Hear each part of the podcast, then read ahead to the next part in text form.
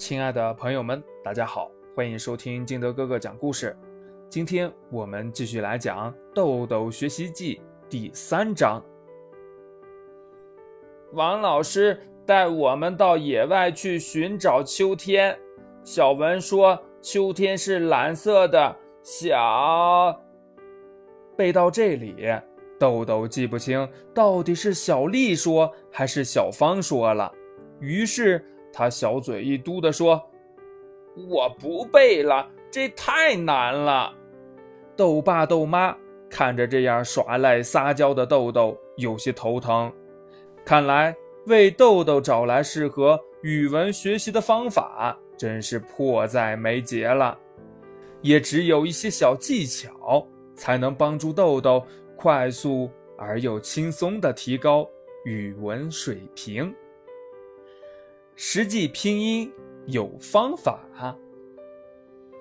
豆豆，你到底是怎么一回事？该写的的地方你写成波，该写波的地方又写成的，你是不是专捡不正确的写呀？豆妈看着豆豆的作业本，生气的责问道：“我，我分不清楚的和波，嗯，他们明明长得一模一样。”豆豆支吾了半天，说道：“长得一模一样，他们明明一个肚子朝左，一个肚子朝右，怎么可能会一样？”豆妈皱着眉头说道：“肚子啊？嗯，他们，他们哪儿有肚子呀？”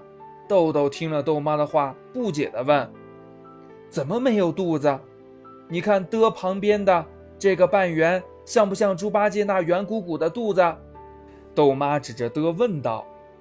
豆豆盯着的看了一会儿，用手在自己的肚子前面画了一个大大的半圆，说道：“呵呵呵，妈妈，这还真的很像猪八戒的肚子啊。”嗯，所以呢，以后豆豆只要记住，要是长在左边的，就是的。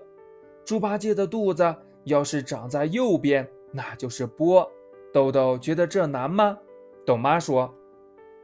豆豆在心里默默地想了一下，说道：“嗯嗯，这样一想，倒是挺好记的。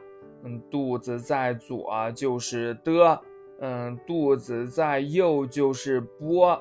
现在我已经把它们分清楚了。学习语文。”首先要学会汉语拼音，汉语拼音是识字阅读的前提和基础。掌握了拼音，就等于掌握了普通话的拼读规律，在以后阅读和识字的学习过程中，也能帮助学生提高自我学习能力。但有意义的记忆要比无意义的死记硬背更有效果啊。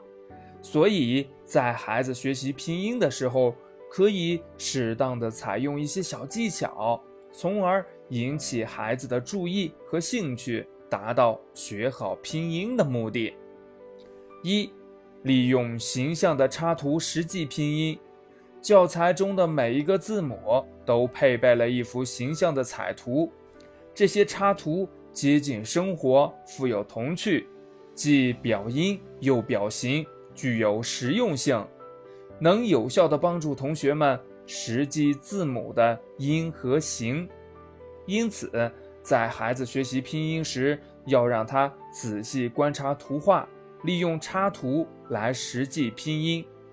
如学习声母“喝”时，插图为一个小女孩坐在椅子上喝水，椅子的形状与“喝”的形状相像，借助。喝水的“喝”的音来发声母“喝”的音，这样可以让孩子在观察中认识“喝”的形状，在说话中掌握了“喝”的正确发音。二、读儿歌、编顺口溜或口诀。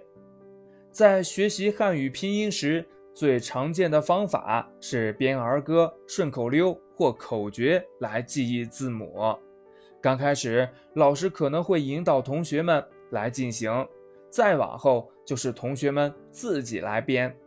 这时，家长应继续引导孩子开动脑筋，结合图画、实物来编儿歌，以方便孩子记识拼音。